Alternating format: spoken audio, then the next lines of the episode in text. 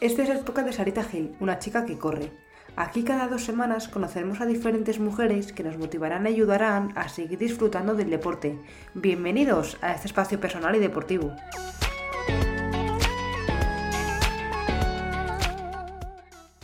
En este episodio te toca coger papel y boli, porque hablamos con Ana, una experta en nutrición deportiva.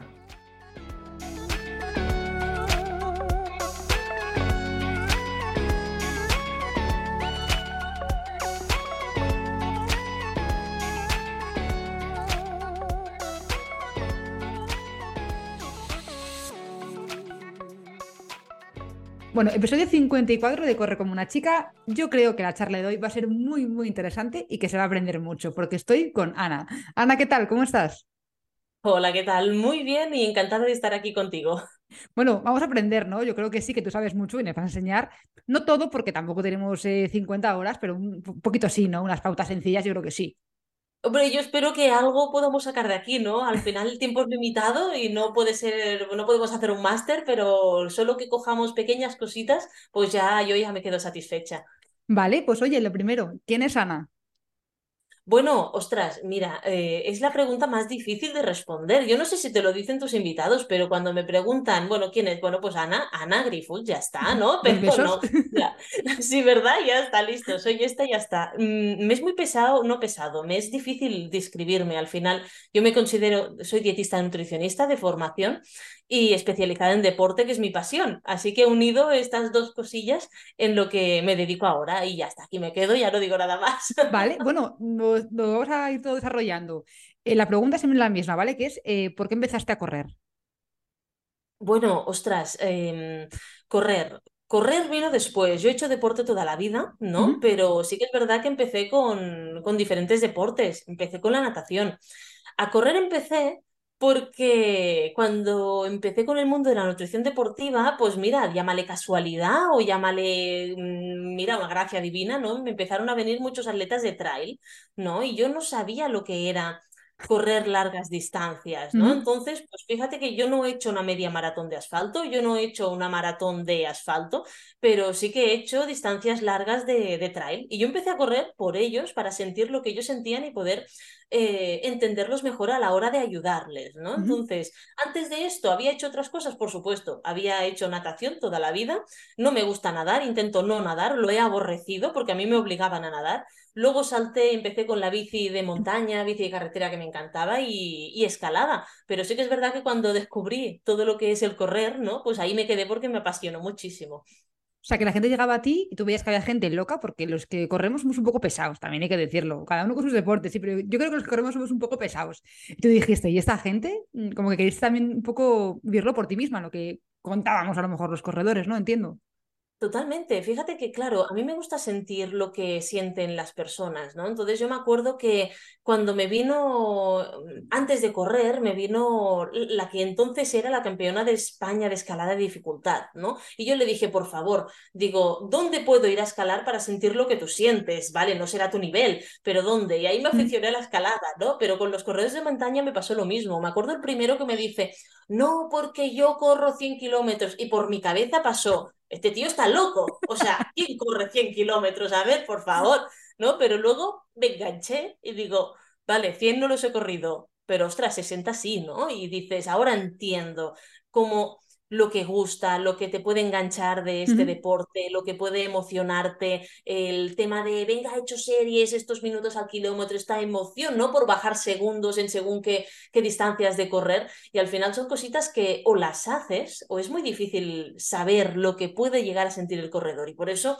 yo soy profesora en cinco universidades y a todos los alumnos les digo, por favor, eh, si vais a tratar a según qué deportistas, probadlo. No os digo que perfeccionéis y que estéis toda la vida haciendo eso, simplemente probadlo para poder sentir lo que siente la persona que tenéis delante. Si no, siempre va a quedar ese, ese qué, ¿no? Sí que es verdad que tengo un boxeador, no me he puesto a boxear, no quiero que me rompan la nariz. De momento, de momento, a lo mejor, oye, no se descarta. Momento. Pero, pero son cositas que creo que son muy importantes hacerlas por, por la persona que tienes enfrente. Si te gusta el deporte y eres una loca como yo, ¿no? Que al final me gusta todos los deportes, menos la natación porque la aborrecí, pues fantástico. Oye, ¿y por qué natación no y correr sí? ¿Qué, qué hay de diferente? Aparte del deporte, por supuesto, que no tiene nada que ver, pero ¿qué es lo que te engancha de correr que tú has visto? Pues es curioso, ¿no? Mm, simplemente el hecho de que no me obligaban. A mí me obligaban a hacer natación porque yo tenía asma, era chiquitina, ¿no? Y el médico decía, no puede hacer ningún deporte, solo natación que le va bien para los pulmones. Pues lo que consiguieron era todo lo contrario a lo que querían, ¿no? En cambio, el correr te da esta sensación de libertad. Y luego, claro, yo cuando empecé a correr no corría ni Dios. Yo me acuerdo una víspera, no, un día después de la víspera de San Juan, que esto en Cataluña era una locura porque se, celebra muchísimo, petardos, tal, que yo estaba corriendo por el paseo y los borrachos me perseguían, ¿no? Y decían, loca, ¿dónde vas? Y me intentaban perseguir corriendo, o sea, era una odisea. Y dices, wow, y ahora hace poco tú sales a correr después de la víspera de San Juan y es todo lo contrario, ves corredores, o sea, ha cambiado muchísimo. Ahora los paseos marítimos son carreteras para corredores. ¿Qué es lo que me engancha de correr? Pues muy fácil que haces volar la imaginación un montón. Yo mis mejores ideas las he tenido corriendo, es una manera de evadirte. Luego, eh, ¿sabes esa sensación, Sara? Tú lo sabes, de decir, venga, consigo llegar a esto, ya no por una marca, sino quiero llegar al Comapadrosa, ¿no? Y subir a la cima más alta o a la neto, tal, y ser capaz de conseguirlo y al día siguiente poder irte a trabajar, ¿no? Y decir, ¡wala! Ostras, lo que me está permitiendo hacer mi cuerpo, toda esta libertad, esta fuerza que puedes, que puedes sacar y que no lo sabías, ¿no? Pues como mujer, la verdad que me gusta mucho, porque la época en la que nos criamos nosotras, todavía éramos las princesas, ¿no? Parece que no podíamos salir de ese rol y te ibas sola por la montaña y te decía, no, ¿y si te pasa algo? Bueno, lo único que me puede pasar es que me persiga un jabalí, ¿qué me va a pasar en el monte? ¿No? Entonces, pues un poco es eso, romper esos tabús y esos miedos que a veces también nos, nos van sucediendo. Vale, y bueno, has hecho deporte siempre, pero ¿qué fue antes? ¿La nutrición o el deporte fueron a la vez? ¿Esto cómo, cómo vino? Uy, pues no te sabría decir, porque fíjate, antes de empezar a estudiar nutrición, es que a mí ya me gustaba comer yo de todo, o sea, de todo, pero sí que es verdad que, bueno, te interesas, ¿no? Mi madre siempre se ha preocupado mucho de, de enseñarnos en la cocina, de enseñarnos que no hay algo que no te guste, sino una receta que no sabes hacer, ¿no? Y de saber cocinar diferentes los alimentos. Entonces, siempre he tenido algo por la nutrición, pero sí que es verdad que mi idea cuando era chiquitina no fue estudiar nutrición, yo quería ser veterinaria, ¿vale? Entonces es un cambio muy grande y, siempre he sido deportista, eso sí. Entonces, ¿por qué me dio por la nutrición? Por algo muy sencillo, a mí me gustan mucho los animales, pero soy incapaz de abrirlos en canal, ¿vale? Entonces, eso me di cuenta justo antes de, de hacer la selectividad, ¿no? Y, y ahí fue cuando no supe qué hacer, estuve como seis meses perdida, que no sabía qué hacer, no sabía qué hacer, y un profesor mío me cogió y me dio un tocho libro que dice, hay todas las carreras disponibles en este momento en el mundo, busca las que quieras. Y curiosamente, las únicas que me llamaron la atención fue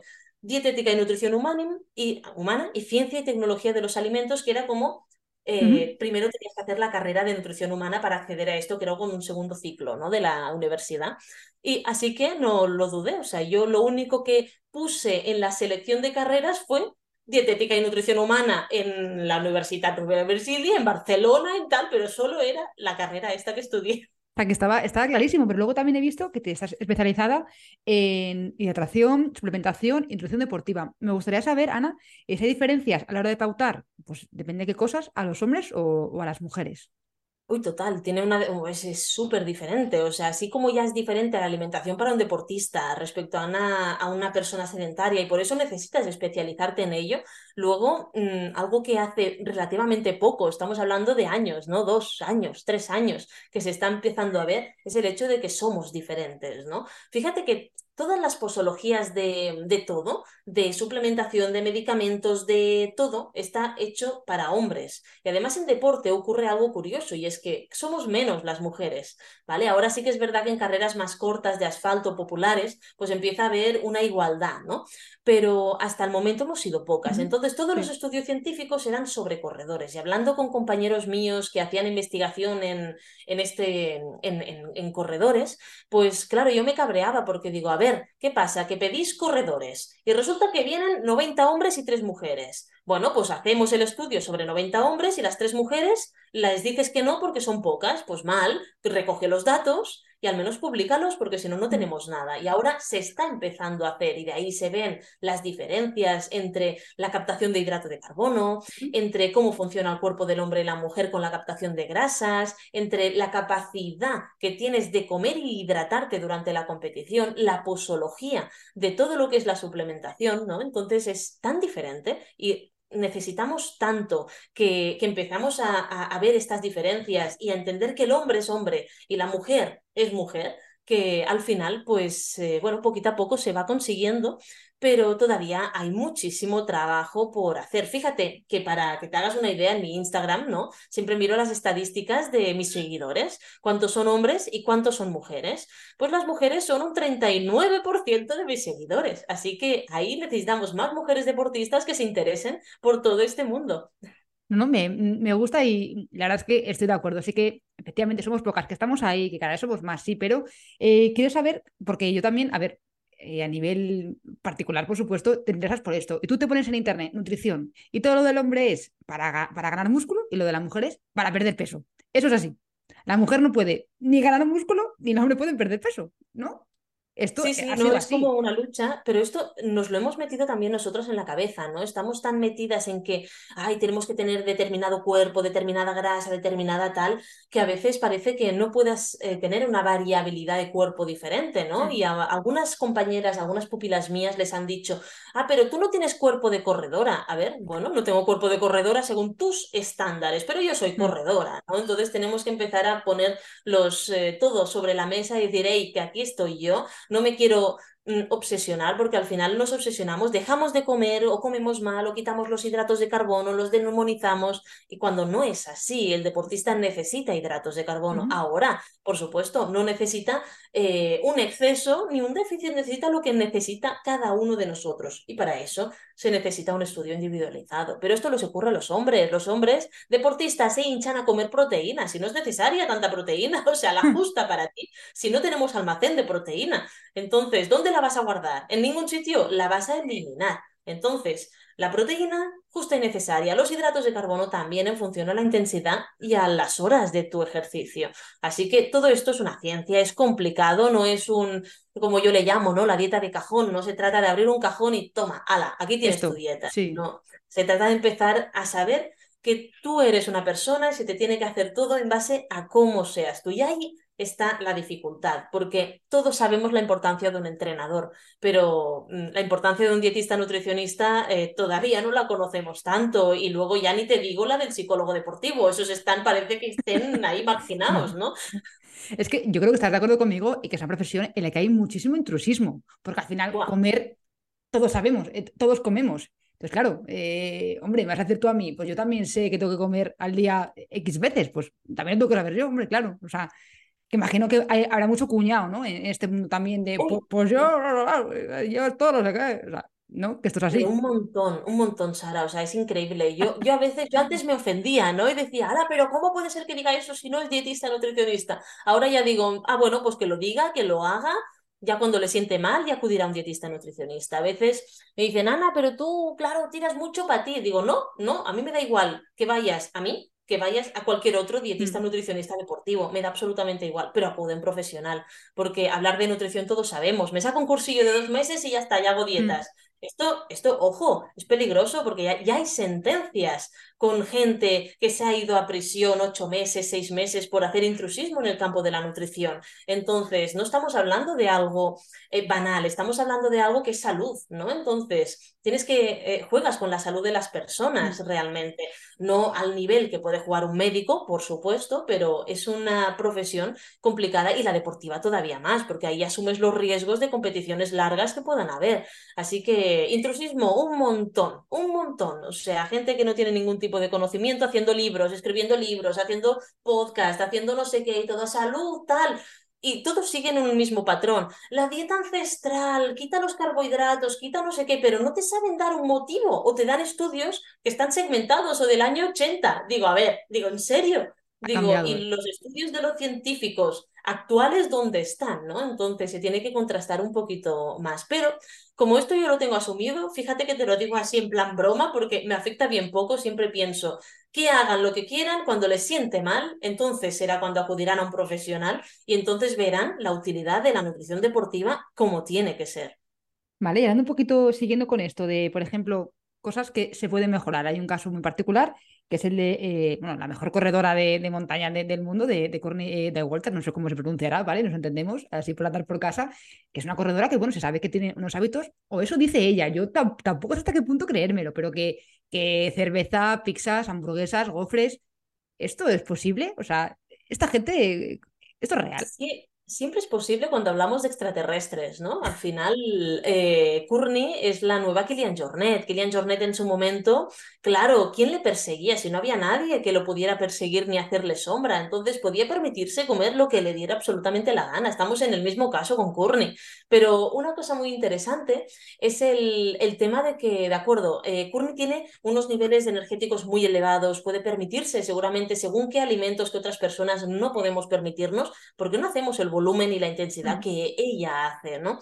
Y luego, en el campo de la nutrición deportiva hay alimentos que para una persona sedentaria no son saludables, pero para un deportista sí son adecuados, ¿no? Entonces hay que también segmentar un poco, porque la nutrición deportiva tiene que ser saludable para ese deportista concreto y lo que hace.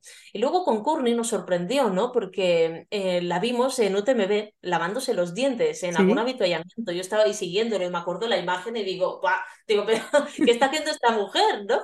Y luego empecé a pensar, digo, ostras, Ana, tú que hace tanto tiempo que desde que vi una marca que incluía en su isotónica y en su gel, que es de sabor neutro, pero incluía mentol, has investigado sobre el mentol, has visto que hay evidencia científica detrás y tal, ¿y cómo no se te ha ocurrido que lavando los dientes con pasta de dientes de menta puedes obtener también estos beneficios, ¿no? Y, me, y nada, es algo que la verdad me encantó. Escribí un artículo, no sé si, bueno, creo que ya lo, lo leíste, súper largo, eh, referente a esto, y creo que detrás de todas estas pequeñas cosas van haciendo ciencia, o hay ciencia, y a veces tiene que venir un extraterrestre de estos y darnos, ¿no? Como en la cabeza y decir, eh, que, que, esto también se puede hacer de esta manera. Al final, creo que tenemos que tener la mente abierta a nuevas formas y probarlo y ver qué nos va bien a nosotros, porque al igual a mí no me va bien el mentol, pero eso no significa que a mi compañero o a ti sí. Entonces hay que probarlo todo y estar abiertos a probarlo todo. Porque hay muchas cuentas que sigo a lo mejor de Instagram, de deportistas o de nutricionistas y demás, cuando hacen típica de preguntarme lo que queráis, que la gente pregunta y esto es bueno, esto es malo, lo que más repite la gente es depende. Es que no hay nada que sea bueno ni nada que sea malo, es que depende tú de tus hábitos, de tu día a día, de, lo que comas. Imagino que es una verdad que también tú salas mucho. ¿Es malo? Bueno, mm, depende. Claro, es que no puedes generalizar, ¿no? Pues esto, pues al igual para la mayoría sí, pero es que hay una minoría que no. Fíjate, un ejemplo. Tenía un triatleta, ¿no? Que, que, bueno, después dejó de hacer deporte, pero siempre se me queda muy grabado su caso, porque Claro, en la dieta precompetición tú recomiendas, ostras, no usemos alimentos crudos, ni ensaladas, ni legumbres, porque son alimentos que cuestan más de digerir, puede darte flatulencias. En la semana precompetición estos alimentos como que desaparecen o se relegan a los primeros días de la semana, ¿no?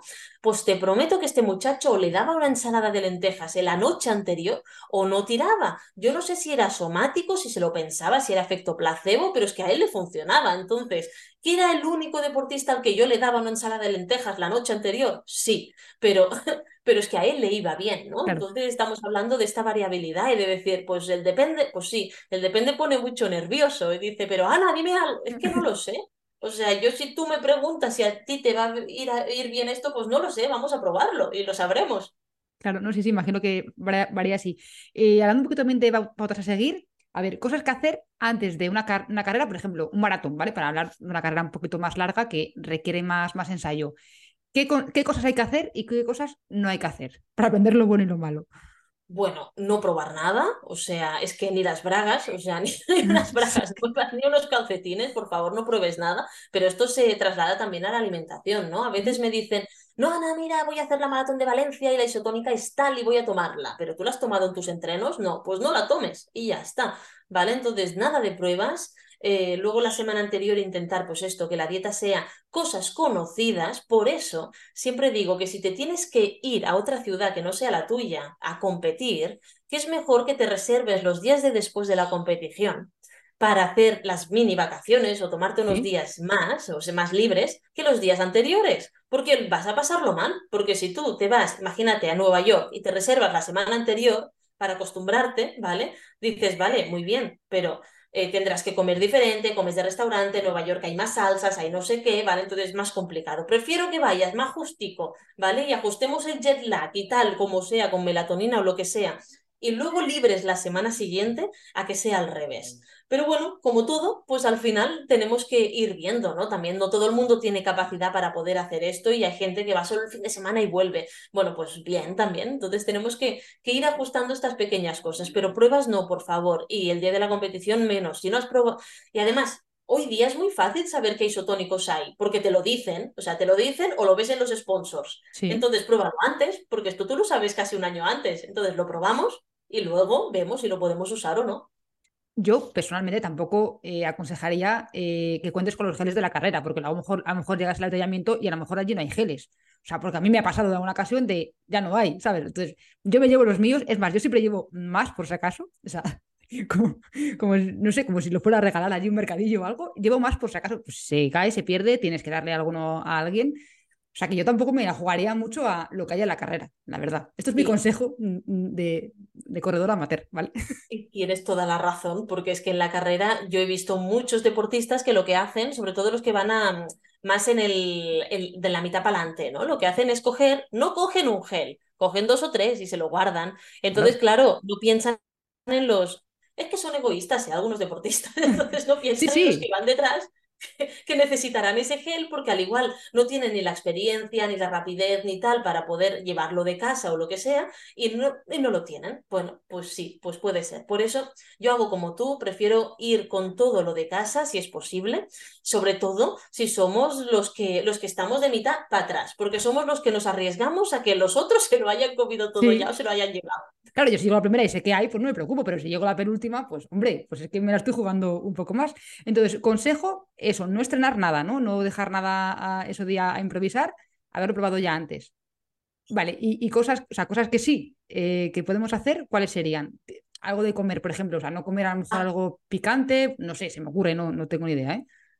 Mira, sí, ¿no? El picante es un irritante del tracto intestinal, entonces ese, es ideal pues eliminarlo unos días antes. Las legumbres también, porque son flatulentas. Los alimentos también como la col, el brócoli, el puerro, que también suelen ser más flatulentos, pero también aquellos que son ricos en fibra, porque retrasan el vaciado gástrico, ¿vale? Entonces, pues por ejemplo, hombre, no te comas unas flores de alcachofa por muy ricas que estén el día anterior, ¿vale? Porque tiene mucha fibra cómetelas después o cómetelas a principio de semana, ¿vale? Entonces evitaremos un poco los excesos de fibra. La fruta, que yo siempre la recomiendo que se tome con piel, la pelaré en ese momento.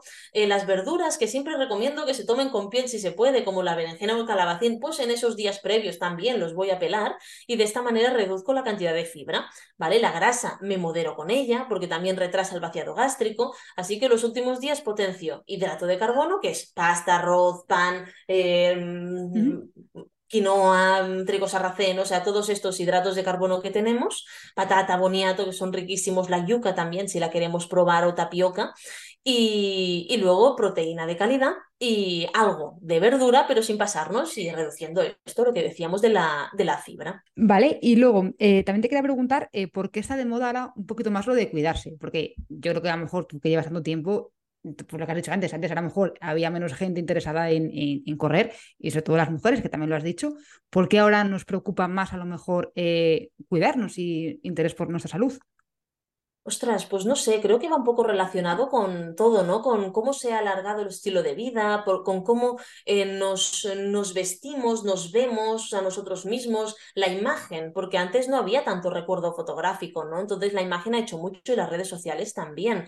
Eh, fíjate que, mm, claro, antes una persona de 30 años, depende de cómo se, se cuidara, realmente eh, parecía una abuela y ya, ¿no? Y en cambio ahora los de 30 y 40 y 50 pueden estar estupendamente.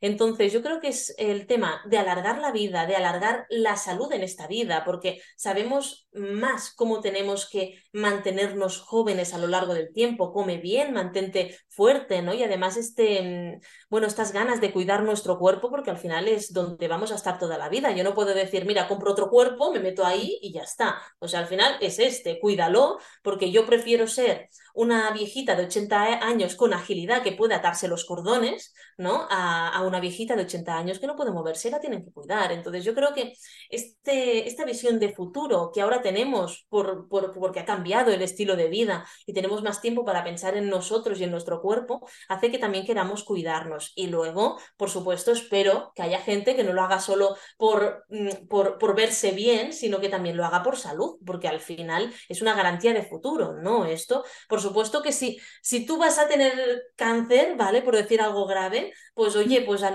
pues al igual no puedo evitarlo con un estilo de vida muy saludable, pero al igual te lo retraso 10 años. Entonces, todo esto son cositas que tenemos que valorar. Y luego siempre, cuando hablo de esto, hay gente que dice, ay, pero yo conozco a una persona que tiene 80 años, está estupenda y fuma y bebe y come fatal y está delgado. Bueno, vale, una, ¿vale? Entonces, siempre hay la excepción que confirma la regla, pero yo siempre les digo, ¿vale? ¿Cómo estaría esta persona si se cuidara, si no fumara, si no bebiera, si... ¿Vale? Entonces yo creo que tenemos que hacer esta visión. Que una persona, una excepción, siempre la hay, pero, pero luego tenemos que ver el general, ¿no? Y el nosotros, y el mantenernos bien para nosotros en un futuro estar todavía mejor. Sí, yo creo que todo este que amigo, vamos, me pasa que tengo amigos que, que, fuman, que el día anterior salen de fiesta, no sé qué, y luego de repente hacen una carrera increíble y dices, pero, ¿por qué? Y, yo realmente pienso, no pienso que envidia, realmente pienso, si esa persona se cuidara un poco, o sea, que esa persona podría ser campeona del mundo perfectamente y, y no lo está haciendo. Estamos desaprovechando a esta persona totalmente. Totalmente, y tienes toda la razón. Mira, un pupilo que me vino antes de verano ¿vale? O sea, bueno, antes era, era finales de julio. Eh, era una de estas personas que se cuidaba fatal, o sea, no quería ni escuchar de nutrición y nos conocíamos por su mujer, porque ella sí que hacía nutrición, ¿no? Y me escribe ella, dice, oye, que al final mi pareja sí quiere empezar contigo y lo haremos conjuntamente. ¿Te puedes creer que dos meses después, me, ahora, esta semana mismo, me ha dicho, Joana, ¿cómo acabo de ver? Cómo ha mejorado mi cuerpo y mis sensaciones solo cambiando la alimentación. Si lo llego a saber hace cinco años que hacía esas marcas, digo, hijo mío, si tu mujer te lo decía, eres tú que no escuchabas. Claro. Pero bueno, las cositas tenemos que darnos de bruces, ¿no? Y verlo nosotros. Que luego también es verdad que a lo mejor hay casos que influyen, porque yo también he escuchado a, nuestra amiga Courtney, la que se lava los dientes, que dice que, por ejemplo, ella pues se cuida así porque eh, porque se, presiona menos, a lo mejor si también, de otra forma, no tendré los resultados que tiene, que también todo esto es medible, que no hay nada exacto, lo que tú decías antes, depende, pues todo depende, a lo mejor eh, mi amigo, aunque no fumara, pues a lo mejor no lo haría igual, no, se sabe al final, ¿no? Bueno, mm, eh, ahí abres un melón, porque real, realmente el tener que controlarlo todo, ¿no? Yo siempre digo que tiene que ser hasta cierto punto. Cuando somos personas que nos estresamos con mucha facilidad, si vas metiendo cosas, vas metiendo el entreno, la nutrición, la casa, el trabajo, los hijos si tenemos, el no sé qué, claro, vas sumando cosas y dices, no puedo más. Y hay un día que haces un bueno, explotas, ¿no? Y dices, bueno, ya está, y lo revientas todo, no tenemos que llegar ahí. Si a ti te estresa demasiado el control, hay fórmulas para reducirlo, o sea, yo puedo preparar en el campo de la nutrición un menú súper específico de lo que comes en todos los ingredientes de lunes a viernes desde que te levantas hasta que te vas a dormir, o te puedo hacer unas pautas para que tú escojas. ¿Vale? Entonces, hay siempre estrategias para que estas personas pues, puedan liberarse un poco de esta carga y, como decía Courtney, ¿no? que al final pues, eh, le, le, pueda ir bien. Y esta gente que a lo mejor, que a lo mejor, no sé, 50, 60 años, que dicen, yo ya para qué. O sea, de esa gente, ¿sabes qué te quiero decir? ¿no? De esa de, yo ya, yo ya a estas alturas, porque la gente tiene esos comentarios. Yo esto lo, escucho a, gente. O sea, mi, padre lleva toda la vida fumando y tiene 60 años y dudo mucho que mi padre deje de fumar y, y padre, pues, pues, ya, pues si llevo 50 años fumando, pues ya que. O sea, esta gente pues dice estos pues comentarios. Precisamente es para llegar a los 60 mejor. O sea, es así. Mira, eh, a veces nos ponemos el límite en los 50, ¿no? Parece que a partir de los 50 la vida se termina, pero aquí tengo el ejemplo de, de Farran Mascaro, ¿vale? Que es uno de mis pupilos de hace muchos años que lo llevo, que él tiene 52 años y con 52 años ha hecho su mejor marca personal en una maratón, que son 2 horas 36. Estamos hablando ya de un tío que corría rápido, pero empezó tarde a correr, pero que con 52 años hagas tu mejor marca en una maratón como Barcelona, que no es Valencia, o sea, no es una maratón muy llana, ¿sabes? hay, hay, partes muy duras. Dices, ojo, que los de 50 tienen mucho a dar. Lo que pasa es que todavía no lo han explotado. Entonces, que puedes, que cambiando hábitos puedes sentirte mejor. Por supuesto, al igual si tu papá empieza a dejar de fumar, se nota que tiene más capacidad, que puede andar más, que puede hacer cosas, incluso se anima a hacer caminatas por la montaña. Me lo invento, ¿eh? Ojalá, pero, papá, escucha esto, papá. Escucha lo que te está diciendo. Pero al final tiene que probarlo y tiene que sentirlo él. Esto es como cuando hay padres ¿no? que, me, que me dan a sus hijos adolescentes. Y yo lo primero que les digo a los padres antes de ver a los hijos es, ¿tu hijo quiere hacerlo? Si la respuesta es que no, digo, no hace falta, o sea, no puede ser que el padre tenga más ganas que el hijo. Si que se quieren cambiar hábitos, es la persona a la que le está afectando quien tiene que cambiarlos. Así que siempre es la persona, es la persona que nos oye o la que quiere cambiar, la que tiene que decidirse a hacerlo. Y a partir de ahí todo saldrá bien. O sea, lo que te decías de natación, es que si me obligan, es que no quiero ir. O sea, es que si me obligas a nadar, no quiero ir a nadar, te lo estoy diciendo. Claro, es que yo estuve 10 años haciendo natación, o más, o 12, y y yo me pones en el mar, yo no sé nadar, yo soy una piedra, pero porque a mí me obligaban. Entonces, no, por favor, tiene que salir de la persona para que le guste para que consigamos algo. Vale, me gusta, me gusta. Y luego tengo aquí preparado, bueno, no es, un juego, iba a decir un juego, pero no, no es un juego, la verdad. Es que es mitos sobre la nutrición, ¿vale? Que he estado leyendo. Y este es uno que me ha llamado la atención, ¿vale? Que he estado leyendo más y, parece que es, algo común, que es que las mujeres tienen miedo a comer carbohidratos. No es mi caso, o sea, yo Mm, perfectamente como sin ningún remordimiento carbohidratos, pero eh, esto es verdad. sí, esto es verdad y, no hay que tener miedo, quiero decir, o sea, la pregunta desarrollada. Sí, no, totalmente. Las mujeres son las que más me transmiten este miedo, ¿no? Yo cuando les hago las dietas personalizadas me dicen, ¡Oh, por esto me voy a engordar. Digo, pruébalo. Pruébalo primero, luego ya me dices. Y resulta que no engordan, al contrario, les, eh, les calma la saciedad, están mucho mejor, están más activas todo el día y resulta que mejoran composición corporal, ¿vale? Y puede, puede que pierdan peso en función de si queremos o no. Entonces, ¿que hay miedo, sobre todo por parte de las mujeres, a comer carbohidratos? Por supuesto, se han demonizado un montón. Fíjate que los carbohidratos son los malos. O sea, no, engordan. ¿Cómo que engordan? A ver, engordan si te pasas, no me, no me digas, hombre, engordará en función de, que, de en qué momento, pero si lo comes como lo tienes que comer y en los entrenos y tal, va a ser fantástico. Así que aquí un llamamiento a las mujeres a que no tengan miedo a los carbohidratos, siempre que se consuman de forma moderada y sean saludables, como las legumbres, el mijo, la quinoa, trigo sarraceno, todo esto. Y, y ya está. Y simplemente esto. ¿Qué es a lo que tenemos que tener miedo? Hombre, tenle miedo al azúcar si no haces deporte. Porque eso sí que es azúcar en venas si no lo gastas porque no tienes una actividad, se te va la grasa corporal, ¿vale? Pero si, si eres deportista o si estás consumiendo carbohidratos de calidad, ahí puedes estar súper tranquila. ¿Vale? Y luego otra cosa que lo he dicho también un poquito antes, que es la proteína es lo más importante de la comida. Esto ya he dicho antes que no es verdad. Te lo has adelantado. No, no es verdad. Fíjate el plato de Harvard, ¿no? Que es un, es un plato elaborado por científicos de cómo tienen que, que ser nuestras comidas equilibradas. La mitad es verdura, un cuarto es carbohidrato y un cuarto es proteína. Pero esto si eres deportista cambia. Un cuarto sigue siendo proteína y el, la, la, la otra parte del plato, que son tres cuartos, se parte por la mitad. Y mm. una parte de estas más grandes es carbohidrato y la otra es verdura. Así que la proteína es importante, pero no es lo más importante, pero no puede faltar, porque todas las células de nuestro cuerpo, excepto alguna, eh, están formadas por proteína. Lo que no podemos es pasarnos, que es lo que nos pasa actualmente, porque después de la posguerra, no sé, se puso esta moda, ¿no? De todo alto en proteína y venga proteína. Y ahora, mm, si todo el yogur alto en proteína, no sé qué, alto en proteína, la leche alta en proteína, dices, pero a ver, de verdad, ¿no? Vamos a centrarnos no necesitamos que todo sea alto en proteína. Así que sí, o sea, eh, nos, nos, pasamos pensando que es lo más importante para un deportista y hay muchas otras patas de la nutrición para un deportista. Vale, esta me gusta especialmente, ¿vale? Que es no comer fruta a partir de las 7 porque engorda. O sea, no que sea malo, es porque engorda. Sí, esto me hace mucha gracia, ¿no? Porque, a ver, la fruta, ¿qué pasa? Que dice, no, es que la fruta es dulce, por lo tanto es un azúcar. A ver, Si te tomaras un zumo Vale, sí, de acuerdo, es azúcar, pero, pero si no, no. Además, la fruta lo que ayuda es a potenciar la absorción de calcio y hierro de las comidas. Y además, cuando tú mezclas los alimentos entre ellos en tu estómago, haces que todo lo que son los azúcares y tal varían tu, su absorción, ¿vale? Entonces se equilibran.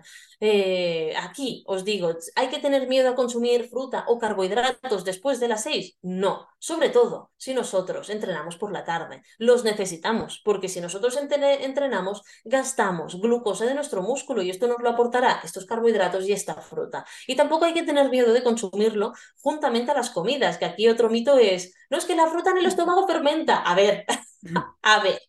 En el estómago tenemos ácidos, en el estómago no puede fermentar nada, ¿vale? Entonces, si tienes una buena función digestiva, pues ya está. Y si te sienta bien, no tengas ningún miedo. Otra cosa es que me digas, es que tengo un estómago más pequeñito, con la cena me quedo saciada y ahí no me entra nada más. Vale, ahí puedo jugar y decir, venga, pues cómetelo antes o después, no pasa nada, y espácialo un poquito de las comidas principales. Vale, es que me hace un salario de a partir de las 7. O sea, a las 18.58 ese gajo de la mandarina no te va a engordar, pero a las 7.01 sí. Esto, hombre, a lo mejor por lógica, pues, pues no, ¿vale? Eh, y luego, otro que también me ha hecho mucha gracia, que es los adultos no deben beber leche. Bueno, a ver, aquí, eh, ¿qué ocurre? Que yo no es que sea una gran partidaria de la leche, ¿eh? Pero ¿por qué?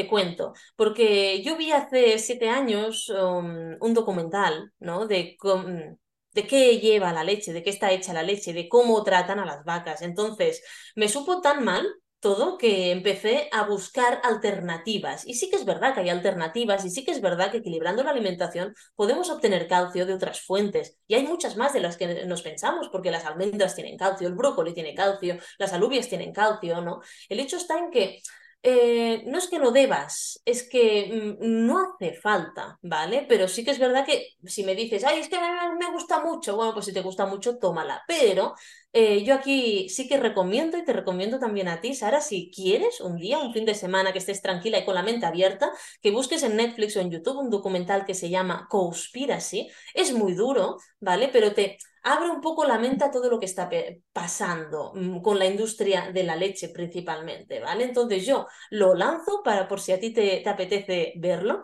y a partir de ahí que, que, puedas decidir por ti misma. Hay gente que lo ve y dice, bueno, pues yo sigo bebiendo, pues me parece estupendo, pero a mí me supo tan mal que digo, mira, ¿sabes qué? Yo, ya que tengo las herramientas para hacerlo, yo lo cambio. Así que no es que no debas beber, sí que es verdad que, que somos los únicos mamíferos, ¿no? Que en la edad adulta bebemos leche, eh, ¿Hace falta? No, hay otras opciones para suplir este aporte de calcio. Así que, bueno, sí, eh, eh, es un tema controvertido, pero interesante. Creo que cada uno tiene que sacar sus propias conclusiones si tiene las herramientas para poder hacerlo, ¿no? Vale, una vez más, depende, ¿no? De, del contexto y de, y de, muchas cosas.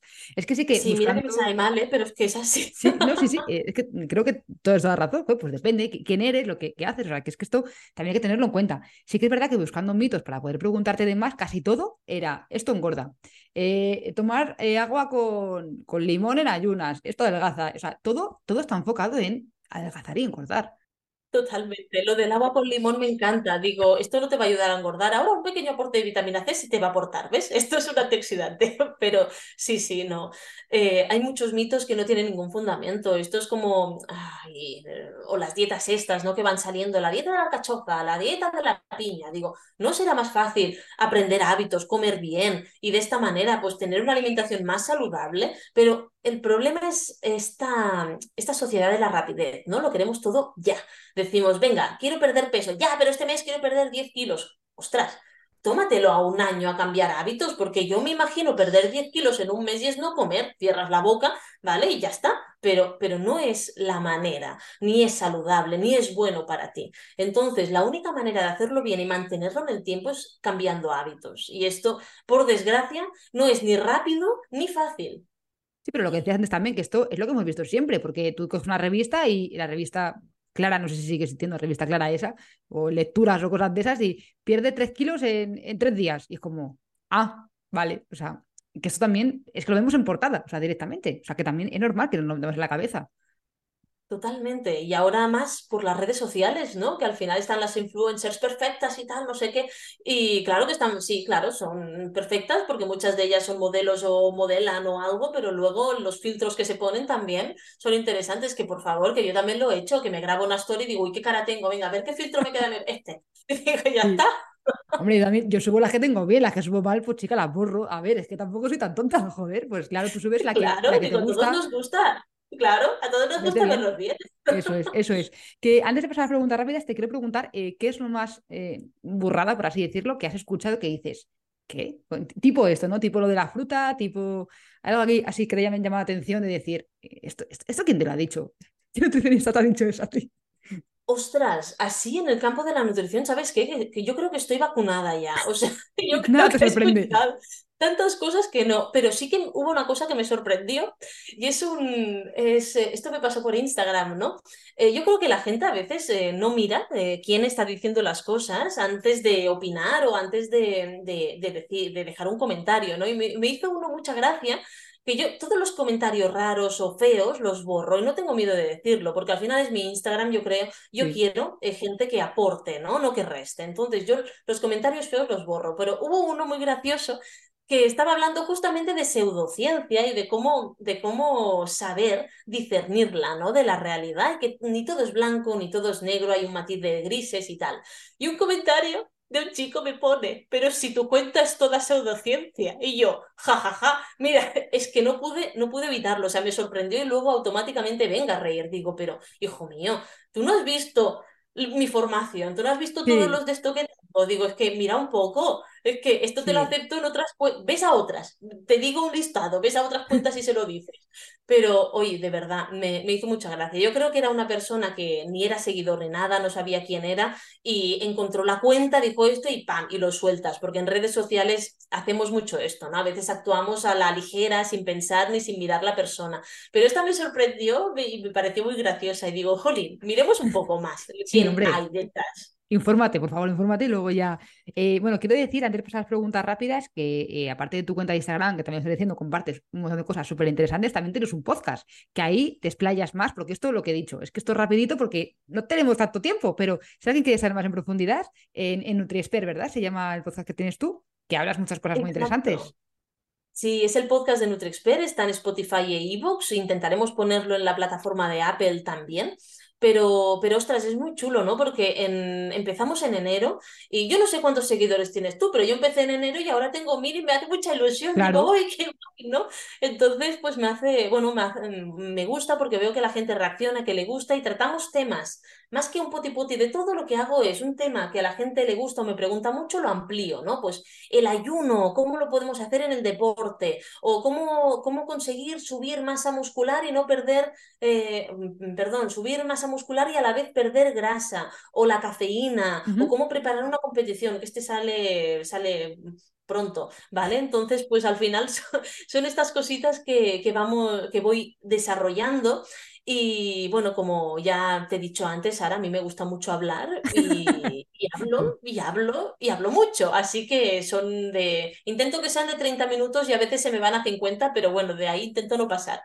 Bueno, a mí me, me gusta como lo explicas, la verdad, así que yo, oye, animo a la gente que te vaya a escuchar para que siga, siga aprendiendo.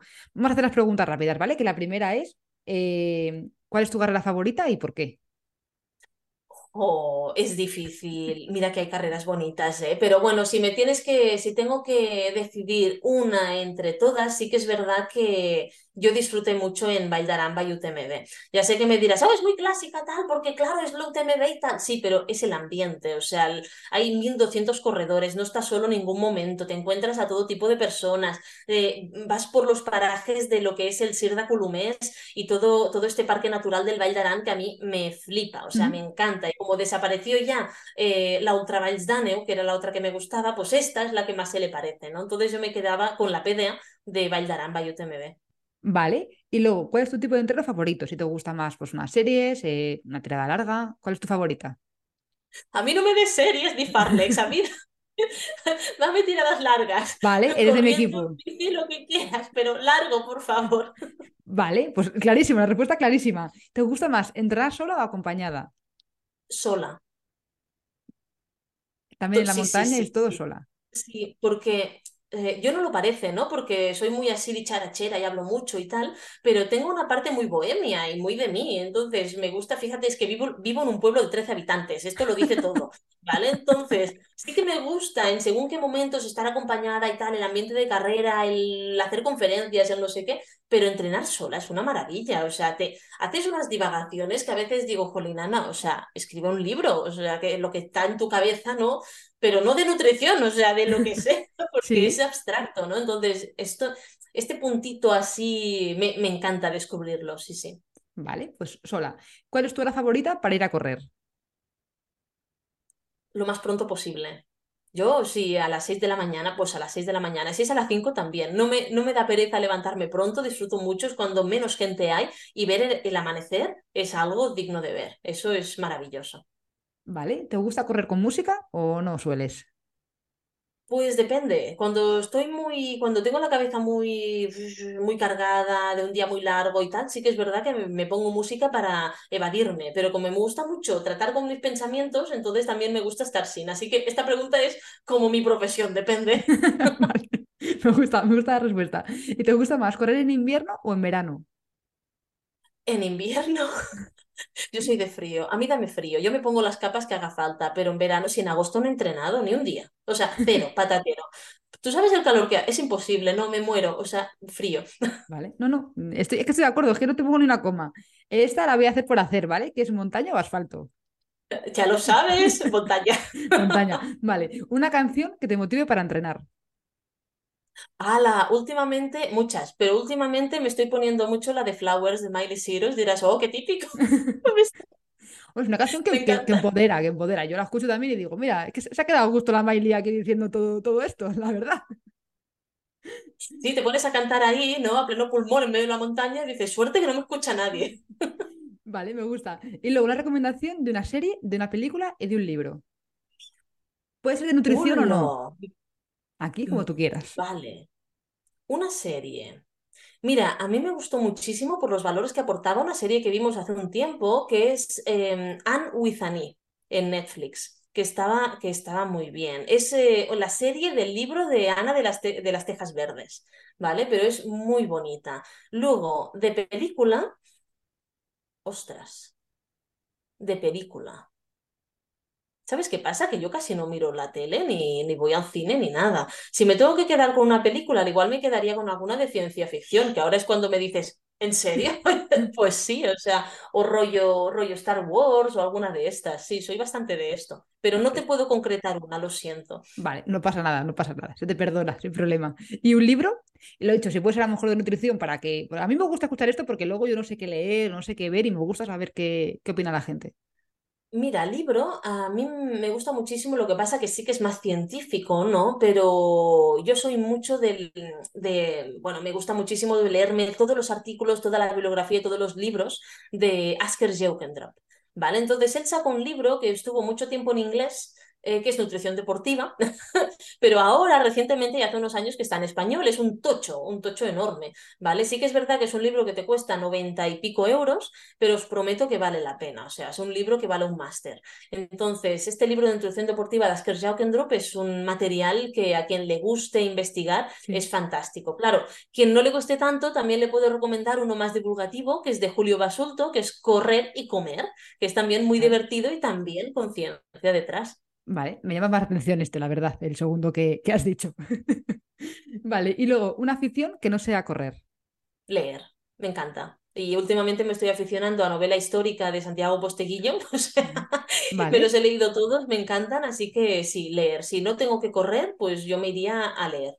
vale. Y luego la pregunta de Carmen, la mitad anterior, que es, eh, ¿qué te ha aportado tu a tu faceta personal el hacer deporte?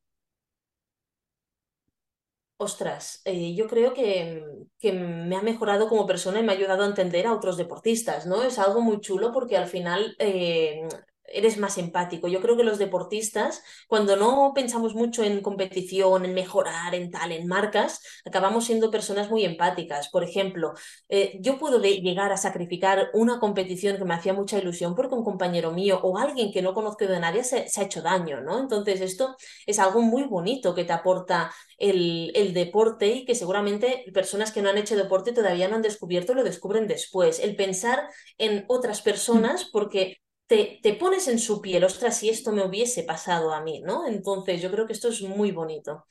Y además, esto es porque tú también empezaste a correr, o sea, que esto también te define un poco de yo quiero eh, saber lo que experimenta esta gente y para ello tengo que correr, o sea, que esto te define bastante, lo que eres al principio.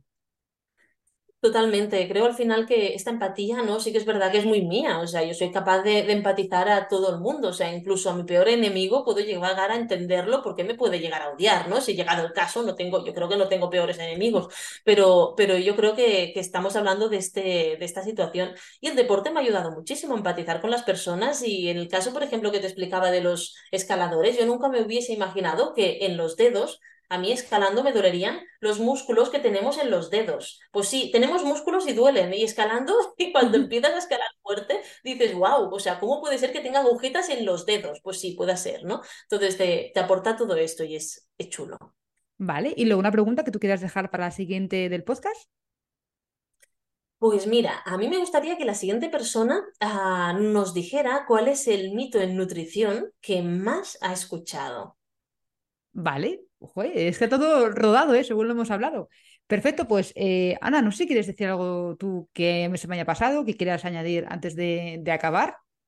No, yo creo que ha sido súper completo y al final si nos poneremos a añadir nos sale un podcast de hora y media. Así que como veo que las dos nos gusta mucho charlar, yo me callo, yo doy las gracias a ti y a los oyentes para escucharnos y compartir este ratito y a partir de aquí nada, que será un placer colaborar en otras futuras ocasiones. Oye, la gente que escuche el podcast tuyo, por favor, y que tome notas, que es más interesante que, este, ¿vale? Aquí para que se haga un poquito una idea, para que conozca tu estilo, pero en el tuyo que coja papel y boli y se ponga a apuntarlo. Ana, gracias por todo lo que nos has enseñado, la verdad. Un placer hablar contigo y oye, te vemos en la montaña. Genial, muchas gracias, Sara. que vaya muy bien, Ana. Un beso.